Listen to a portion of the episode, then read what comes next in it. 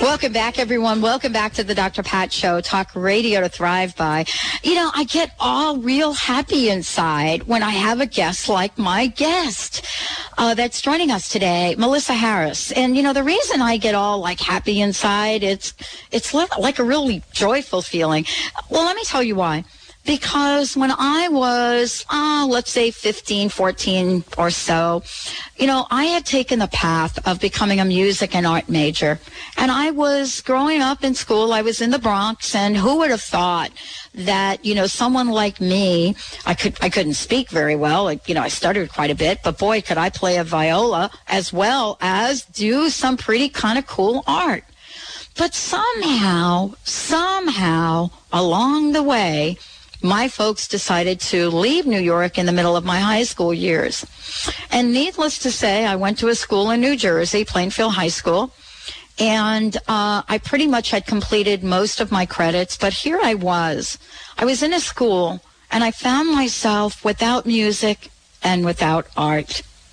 I hadn't really thought much about it um, until I got older, and, and I realized how so important this is, how so important art is for us today.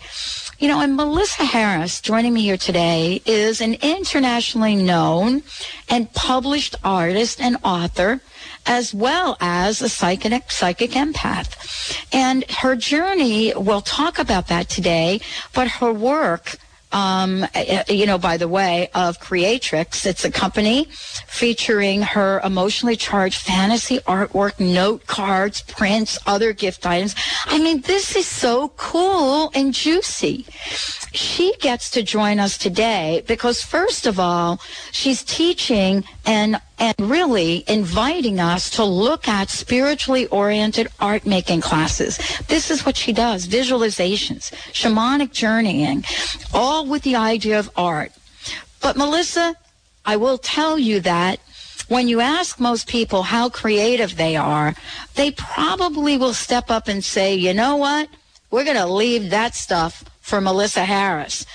Thank you, Melissa, for, first of all, reminding me of how absolutely joyful the idea, the art of creating is, and how absolutely brilliantly you do it. Welcome to the show. Oh, thank you so much on all counts. And, well, you know, I'm, there was there was something I wanted to say, just, you know, along sure. the lines of what you were talking about. Um, mm-hmm. Actually, I had had some training when I was a kid. My parents were nice enough to send me to art classes because it was the only way they could shut me up. And when I went to college, I put that aside for a while, and uh, I needed a class to fill up uh, a course load one year. Maybe it was, I don't know which year it was, maybe like my second year. And when I got to that class, oh, my God, the other side of my brain just kicked in, and I was in absolute heaven, and there was no turning back. So, you know, I, it was a good reminder to me about how important that particular kind of focus is in our lives. And in this society, we just don't get that. No, we don't. No, I mean, it's just so, so much a left-brain society. And, you know, we're so busy doing the things that we have to do. And this particular culture really doesn't place much of an emphasis on the importance of beauty and art and all the arts, I would say. So, um, yeah, it's so important. Well, and today I'm thrilled you're here because we're going to be talking about jumpstarting, uh, jumpstart your creativity and five tips on creativity. You know, what do we say, Melissa, to people that say, you know, I don't want to do that art exercise. I'm really not creative.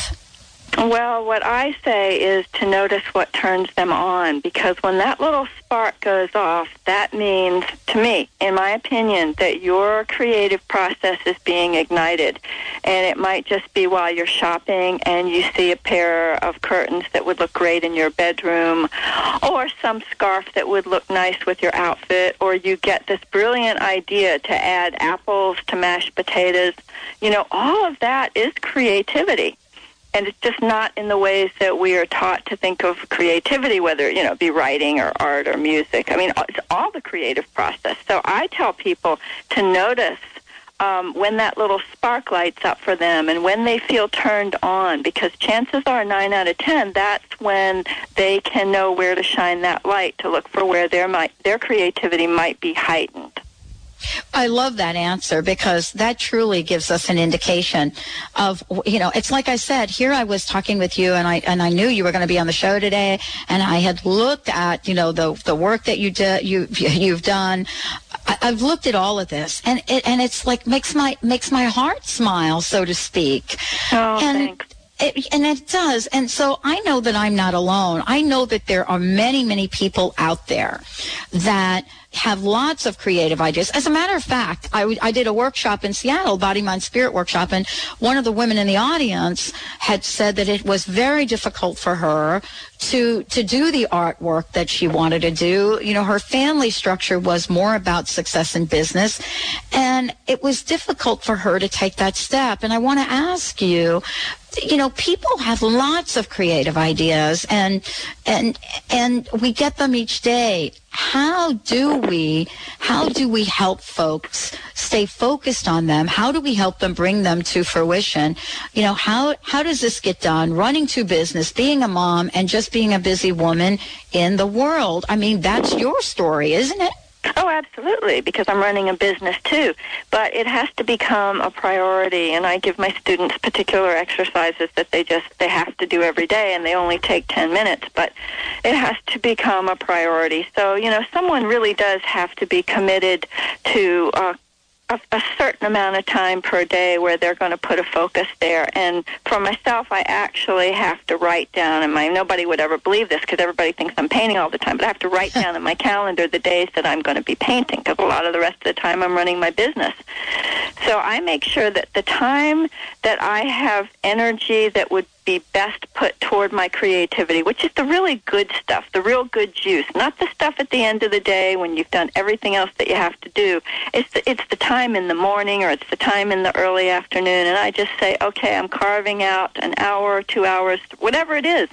So, I mean, it really does, somebody has to be cognizant of the fact that um, they need this in their life, and then they have to be willing to set aside time and stick to it, and there really isn't any way around that. However they're going to do it.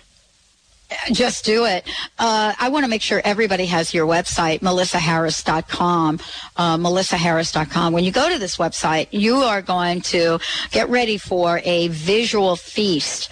Lots of information there, lots of beautiful artwork. And, you know, I'm especially struck by uh, the Anything is Possible activation deck that's also there. And I have to ask you about your style, because it's a conversation that we don't have very often. But the reason I bring it up is that I think for a lot of us, even once we get started, Melissa, we're so critical. I mean, we so try to be like another person. How did you step into your power around your own art? Well, actually, um, when my when my students are in my uh, studio, I show them all the paintings that I did, what that I would call addressing the dark side, because I work everything out on paper. So if I'm upset, that goes onto the paper. And um, in terms of style, um, well, I guess that's a little bit of a separate question. But um you know, my style developed because I did have a lot of schooling, and I did have a lot of emphasis to be geared toward Impressionism, and, and my own taste gravitates that way. So I tend to put a focus that way, you know, in that area, and I like to keep things nice and loose. I'm not an illustrator. I'm more of a painter than an illustrator. So um, I am very careful to make sure that uh, I'm not getting too tight. But I have to work out my daily, I don't know if this makes sense in terms of your question, but I have to work out my daily processes in my artwork, because if I don't, it, it gets stuck inside, so it needs to move out and through me. So I like to show people when they come to my studio things in my artwork that they'll never see on my website. These are all the images where I might be, you know, working out a breakup of a relationship, or a bad dream, or feeling not healthy in my body. I mean, all those things for me are important to put down on my paper and my canvas too, and they might not be something that I ever sell, but it's so healing for me to work it through that way. And I don't know if that addresses what you were asking. Oh, yeah, it does. And I love what you're talking about. I mean, you know, this is so critically important for all of us to understand the power of this and the release that this oh, has. Oh, I know what you were saying. You were talking about the critic in me. Well, yeah. yeah. I mean, you know, I have to do twenty paintings before I get one piece of magic. And, you know, because that is my path in life, you know, I do have the luxury of doing that because I have to make a lot of paintings. But you have to make a lot of bad art before you can make some good art. And there, that's something that, uh, you know, there's an exercise that a lot of teachers give out whereby, you know, you'll go through a whole weekend workshop, something like that, and then you'll be forced to tear up all your work. And I always say, you know, so in art as in life, because um, it's a it's a question of letting go. You know, we can't be attached always to the outcome. So when we're forced to let go of the best thing that we've created, we have to know inside of us, we have to pull upon the solidity of a strong ego and know that we can move forward again and create something again, that there's this infinite, um, endless well wealth. A well of creativity within us. So, I mean, yeah, it takes a little bit of an ego push there to be uh-huh. working that way. Well, you know, I have got a really burning question. We're going to ask, uh, I'm going to ask Melissa when we come back. You know, did I actually destroy my potential to create original art by copying comic book pictures? Can't wait to hear the answer for, from Melissa Harris for, to that question. Stay tuned. We'll be right back with the Doctor Pat Show. Jumpstart your creativity. We're right here to help you with it. We'll be right back. Are you looking for a unique place to book your holiday party? Here's a hot tip. The new Zenai Center in Bellevue. Zenai's co-founder and private celebrity chef Curtis Ross will serve you and your guests delicious, healthy cuisine and conscious cocktails in four thousand square feet of beautiful, sustainable open space. Contact Zenai at four two five, four five seven, seven six six five or visit zenai center dot net. That's Z E N A I Center dot net. Do you wish you knew the future? Turn on your higher self with Maureen Saint Germain. Get an Akashic Records reading with Maureen, who connects with your guides and teachers. Clients say Maureen is amazing, accurate, comprehensive, and a well-respected channel. Thousands have trusted her to help them. Shouldn't you be one of them? Get some clarity about long-standing questions and decisions that you need to make. An expert in business and personal affairs, your reading will lift you to a higher vibration and provide you with pertinent answers to your questions. For the month of October, as an exclusive Doctor Pat listener special, your reading is thirty-five dollars off the regular price. Call today, two one two, three zero four, two one two three. Remember to say Doctor Pat sent you. Call two one two, three zero four, two one two three. You can find Maureen at angle angel dot com. That's right, angle angel dot com. You want to help people, and you know that the angels can help. You understand that as each person heals, our world takes a step towards peace. Become a certified angelic life coach and learn how to guide others in their healing with help from the angels. angels teach dot com offers a comprehensive six-month teleclass training program that can launch you into a career with angels right from your home. For more information or to register, visit angels teach dot com. I really thought that I was the only one who cared about things that matter to me, like the planet, kids, education, peace, and creating a world that works for everyone. Then I found the Center for Spiritual Living, an entire church that thinks and cares about the things I do. And Reverend Doctor Kathy Ann Lewis inspires us to build better lives and a better world. I've found my new spiritual home. Honoring all paths to God, the Center for Spiritual Living is located just east of University Village on Sandpoint Way with three Sunday services. Visit online at spiritual living dot org. Hi, this is Glenn Brooks from the Vibrant Living Radio Network. From terminal abnormalities to abundant realities, how do we craft and design more abundance in our lives? And how do we allow for more possibilities? Join me and my international team of contributors. Please join me in this exploration and become part of the Vibrant Living family, Monday through Friday, nine a.m. to ten a.m., right here on Seattle's Alternative Talk, A M eleven fifty, K K N W. Your life's precious. Enjoy it. Find the tools and resources and discover a new way of accessing those. eleven fifty K K N W dot com, your connection to Alternative Talk, eleven fifty a.m.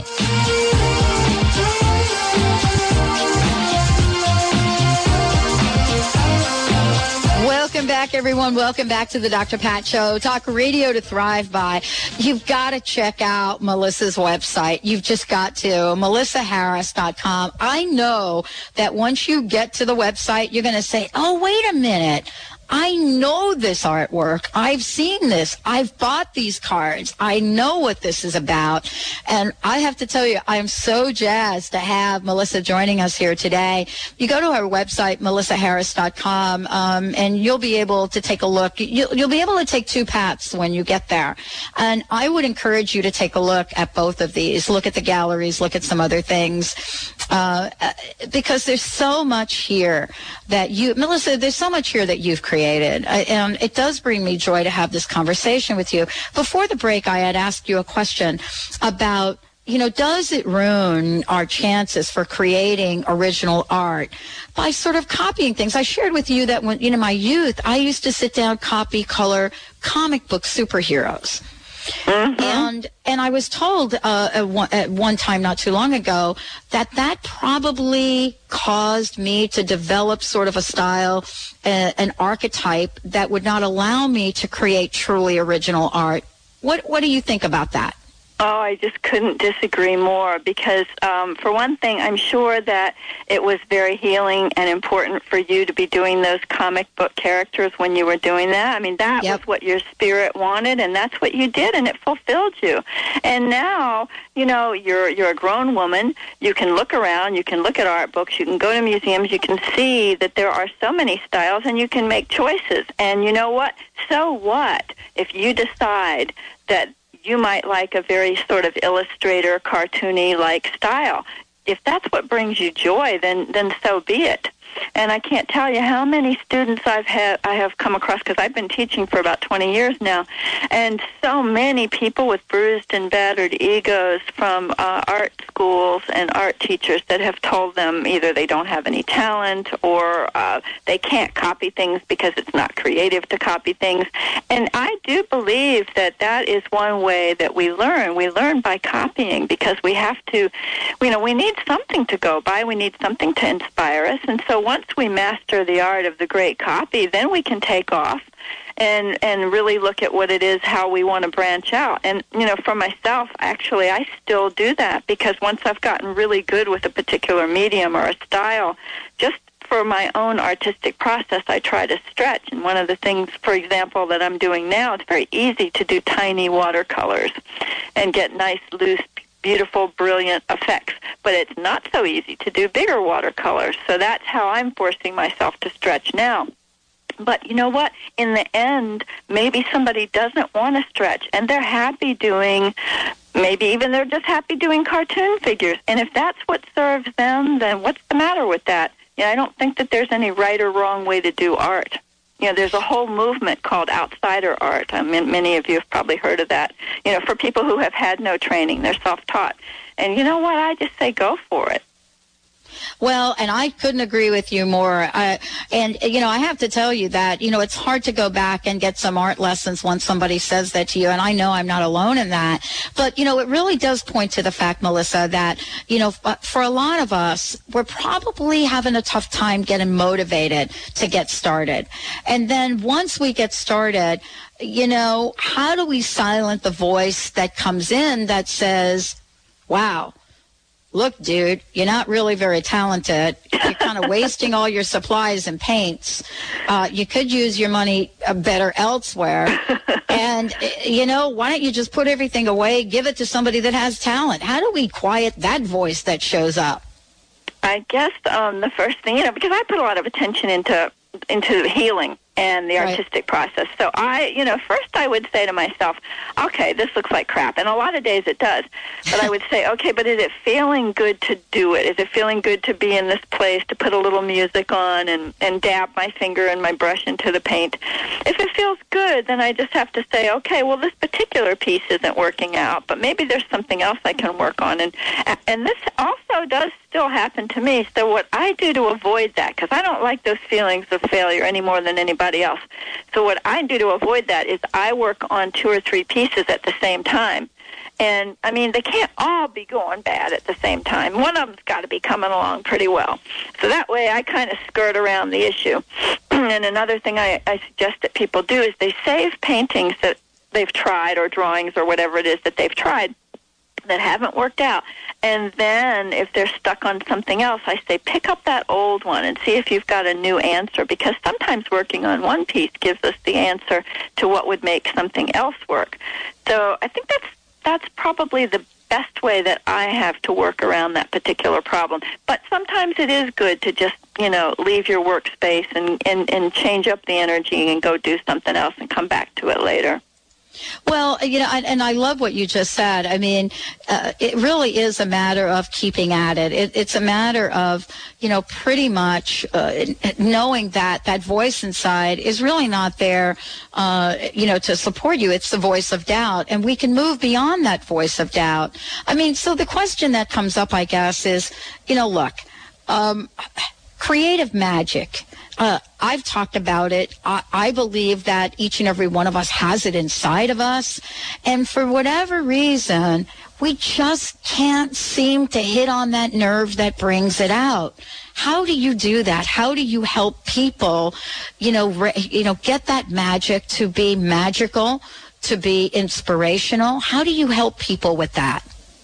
Uh, well, the way that I help people with that is um, I try to find what it is that are, are their particular strengths. N- um, now, there was a student that I had worked with for some time, and she liked to um, write on her paintings. And probably if she was in art school, you know, that wouldn't really fly too well. But she really enjoyed doing that, and she would write right across the drawing or sometimes in the borders, and she was just so totally immersed in her process, and it just was really feeding her soul. I, I knew it. I could see it. And um, so because that was what was working for her, you know, she was discouraged sometimes trying to draw something and make it look, you know, what we would call realistic. So she liked to write, and she also considers herself a writer. So that's what fed her. I had another woman that all she did for years and years and years with me would draw a big eye on a piece of paper. And they were very kind of naive, childlike paintings from a grown woman. But this, this turned her on. This was all she wanted to do. Over the years, finally, it turned into um, a, a full figure, and maybe not the best, but it just fed her spirit to be on the floor doing these drawings, and she had a difficult home life. And when she was at home, to uh, be able to block out what was going on around her, she would do these kind of almost like happy faces. But I didn't discourage her, because I, I knew that was what it was that she needed to do. So I, for, for myself, working with people, I like to just encourage people to, to go with what feels right. And at a certain point, if they decide that they want to be um, some kind of a professional artist, well, then they can go to official art school, learn the rules, and do the things that they have to do. But if you're doing this for, for pleasure, then I think you have to do what really serves you. I love this. I love what you shared, Melissa. Thank you so much for joining us here today. What a fabulous, fabulous show. I love your art. I love what you do. I love how you help other people. Melissa Harris dot com is the website. Thank you, Melissa, for joining us today. Thank you so much for having me. All right, everyone, don't touch that dial. Doctor Chris Northrup coming up in the next hour. More about empowerment. Boy, we're filling up the time. All empowerment, all creativity, all about you living life full out. We'll be right back.